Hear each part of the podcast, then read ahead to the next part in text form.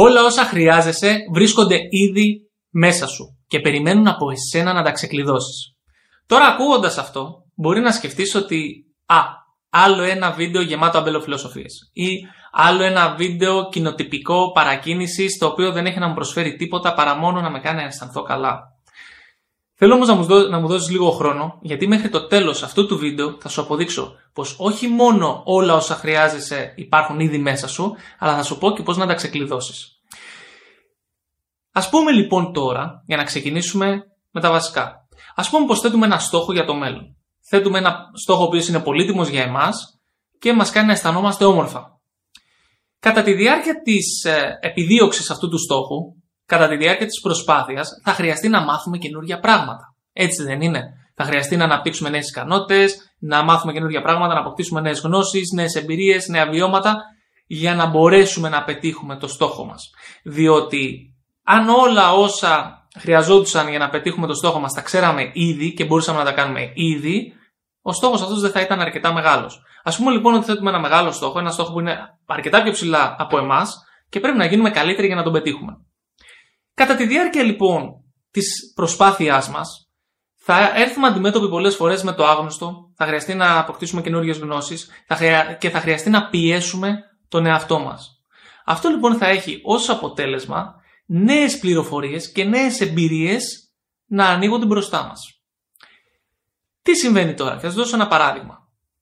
Όταν πάμε γυμναστήριο και πιέζουμε το σώμα μας στο γυμναστήριο λοιπόν τι κάνουμε; Στο γυμναστήριο βάζουμε αντίσταση στο σώμα μας.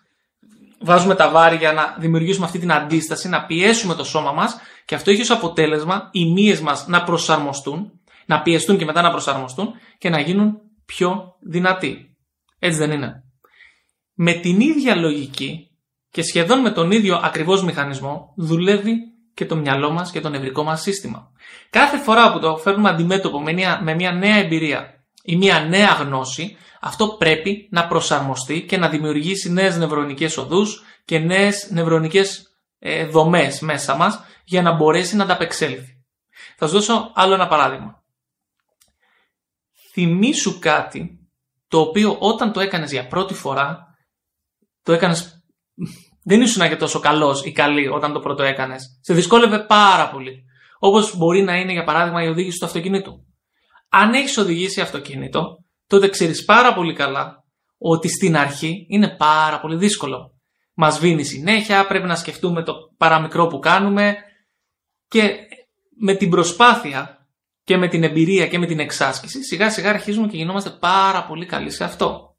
Τώρα, τι γίνεται όταν εμείς εξασκούμαστε στην οδήγηση; Ξαφνικά έρχεται μια μαγική δύναμη απ' έξω και μας μαθαίνει να οδηγάμε; Όχι. Όταν εξασκόμαστε στην οδήγηση και δοκιμάζουμε νέες κινήσεις με το σώμα μας, πρέπει να αντιλαμβανόμαστε διαφορετικά πράγματα, νέα πράγματα. Πρέπει να δημιουργηθεί μια καινούργια δομή μέσα μας για το πώς ε, συνδυάζεται το μυαλό και το σώμα και κινήσεις των ποδιών και κινήσεις των χεριών. Και αυτό απαιτεί χρόνο. Γι' αυτό και στην αρχή δεν είμαστε και τόσο καλοί.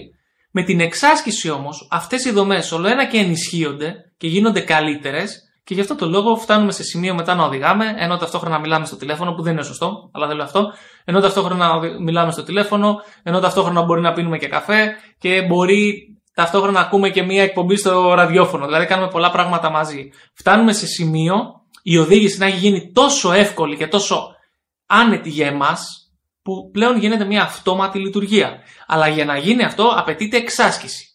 Το θέμα όμως τώρα ποιο είναι και αυτό που θέλουμε να καταλάβουμε. Το θέμα είναι ότι αυτή η γνώση και αυτή η ικανότητα του να οδηγάμε δεν ήρθε από έξω προς τα μέσα. Ήρθε από μέσα προς τα έξω. Διότι το νευρικό μας σύστημα, εμείς γενικά ως οργανισμοί, έχουμε και κρύβουμε μέσα μας απεριόριστο δυναμικό.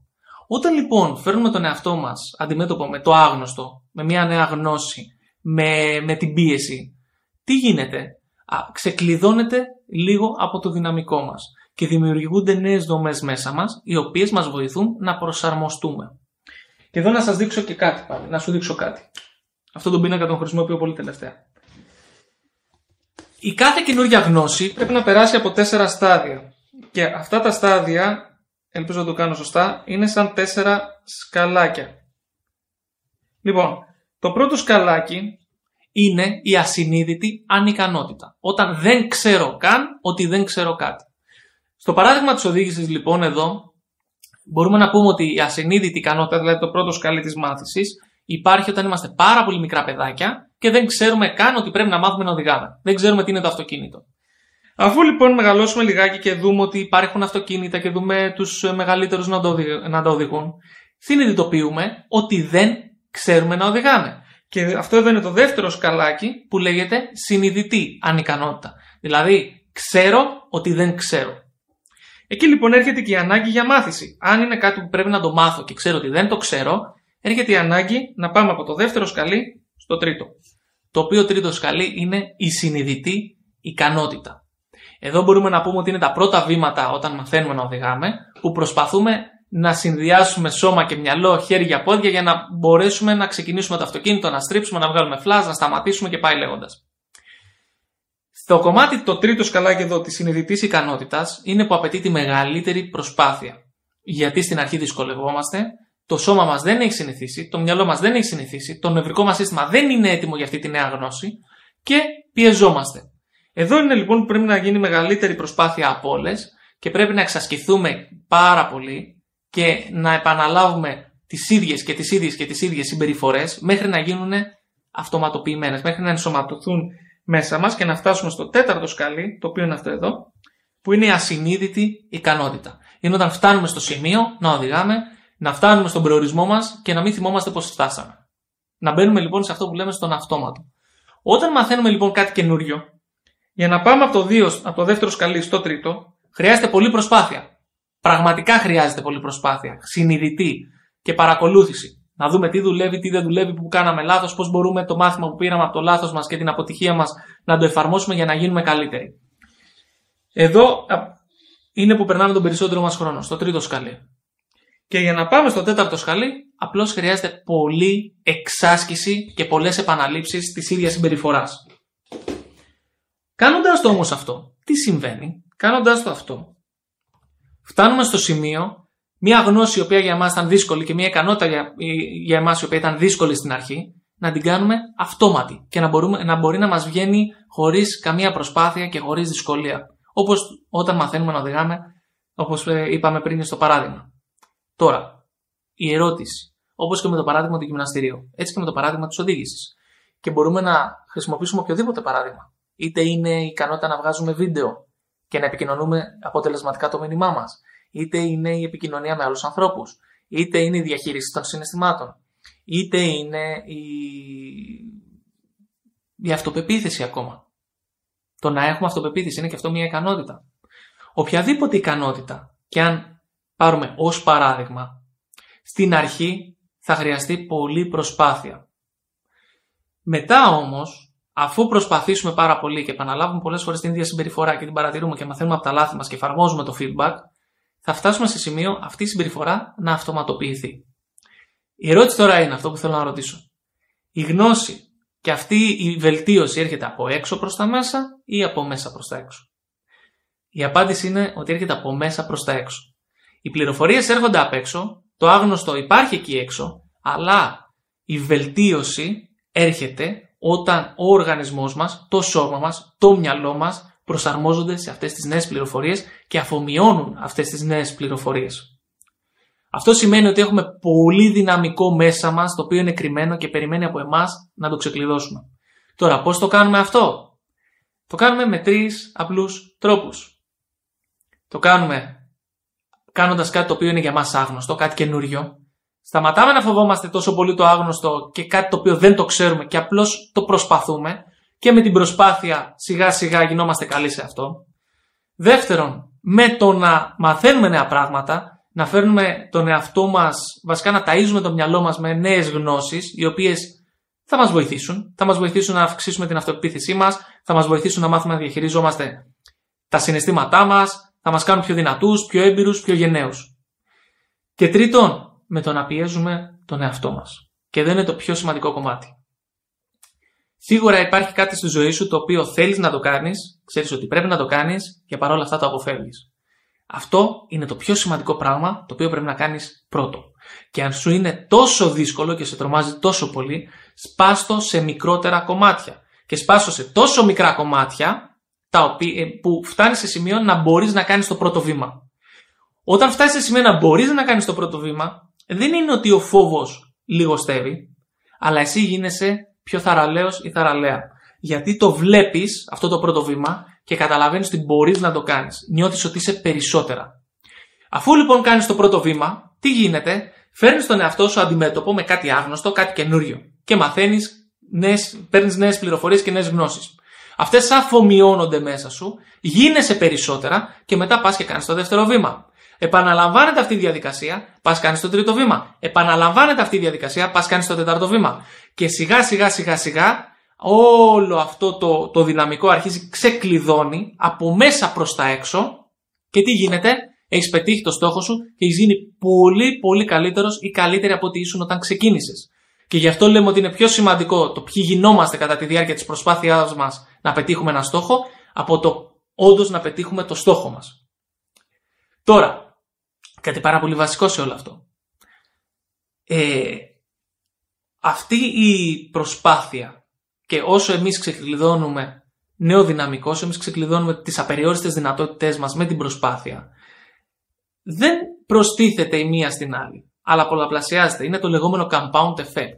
Γιατί μπορούμε, δεν είναι ότι κάνουμε ένα. Α πούμε ότι ο βαθμός δυσκολίας του πρώτου βήματος είναι ένα. Ο βαθμός δυσκολίας του δεύτερου βήματος δεν είναι ένα, είναι δύο. Ο βαθμός δυσκολίας του τέταρτου βήματος δεν είναι πάλι δύο, είναι τέσσερα. Και αυτό λοιπόν έχει το λεγόμενο compound effect. Και ενώ είναι δύσκολο στην αρχή να κάνουμε το πρώτο και το δεύτερο και το τρίτο βήμα, μετά αυτές οι μικρές νίκες και τα μικρά βήματα που κάνουν αρχίζουν και μπαίνουν το ένα πάνω από το άλλο, έχουν το λεγόμενο compound effect, δηλαδή πολλαπλασιάζονται και όσο προχωράμε τόσο πιο γρήγορη είναι η βελτίωσή μας και τόσο πιο, πιο πολύ δυναμικό ξεκλειδώνουμε. Το ξέρω ότι είναι πολλά υποσχόμενο όλο αυτό που είπαμε στο σημερινό βίντεο, αλλά είναι η αλήθεια. Μπορείς να γίνεις περισσότερα, μπορείς να πετύχεις περισσότερα, μπορείς να, να βασικά όχι μπορείς, κρύβεις απεριόριστο δυνατό μέσα σου απεριόριστο δυναμικό μέσα σου, δεν θυμάμαι τι είπα πριν, και πρέπει να το ξεκλειδώσεις, πρέπει να φτάσεις σε σημείο που θα γίνεις τόσο καλός ή τόσο καλή που δεν υπάρχει όριο στο τι μπορείς να καταφέρεις. Αυτό εκτός το ότι είναι ένα μήνυμα το οποίο ε, βασίζεται πολύ σε επιστημονικές έρευνες, πλέον η επιστήμη έχει αποδείξει ότι όντως αυτό λειτουργεί, μας δίνει και κάτι άλλο. Μας δίνει και τη γνώση ότι δεν χρειάζεται να έρθει κάποιος άλλος ή κάτι άλλο εξωτερικό, μια εξωτερική δύναμη για να αλλάξουμε εμείς. Μπορούμε να αλλάξουμε από μέσα προς τα έξω. Και πρέπει να αλλάξουμε από μέσα προς τα έξω. Γιατί να θυμάστε το εξής. Όταν ένα αυγό σπάει από, μέσα, από έξω προς τα μέσα, η ζωή τελειώνει. Όταν ένα αυγό σπάει από μέσα προς τα έξω, η ζωή αρχίζει. Φρόντισε λοιπόν η αλλαγή σου, η βελτίωσή σου να είναι από μέσα προς τα έξω. Και για να το κάνεις αυτό, τι είπαμε, Πρέπει να κάνεις πράγματα τα οποία είναι άγνωστα για σένα, δεν τα έχεις ξανακάνει. Πρέπει να μαθαίνεις καινούργια πράγματα, να αποκτάς νέες εμπειρίες, να αποκτάς νέες ενδυναμωτικές γνώσεις, οι οποίες σε, σε, βοηθούν να αντιληφθείς τον κόσμο με ένα, με, μια πιο με ένα πιο σφαιρικό τρόπο. Ε, αποκτάς περισσότερες οπτικές γωνίες και να πιέσεις τον εαυτό σου. Και να θυμάσαι ότι όσο πιο πολύ πιέζεις τον εαυτό σου και όσο πιο μεγάλος είναι ο βαθμός δυσκολίας αυτού που πρέπει να κάνεις, τόσο περισσότερο δυναμικό θα ξεκλειδώσεις και τόσο πιο δυνατός ή δυνατή θα γίνεις. Αυτά. Τώρα πήγαινε, κάνε αυτό που σε τρομάζει, δεν χρειάζεται να σταματήσει να σε τρομάζει. Είπαμε ότι θάρρος δεν είναι να μην φοβόμαστε, θάρρος είναι να φοβόμαστε και παρόλα αυτά να κάνουμε αυτό που θέλουμε. Αυτό είναι θάρρος. Πήγαινε, κάνε αυτό λοιπόν που σε τρομάζει, δείξε θάρρος και γίνει η καλύτερη εκδοχή του εαυτού σου. Και αν γίνεις καλύτερη εκδοχή του εαυτού σου, δεν υπάρχει όριο στο τι μπορείς να καταφέρεις. Αυτά. Μέχρι το επόμενο βίντεο σου εύχομαι καλή συνέχεια. Πήγαινε δυναμικά, βγες με τσαμπουκά εκεί έξω στον κόσμο. Μην μασάς τίποτα και δεν υπάρχει όριο. Καλή συνέχεια, φιλιά πολλά και τα λέμε στο επόμενο βίντεο.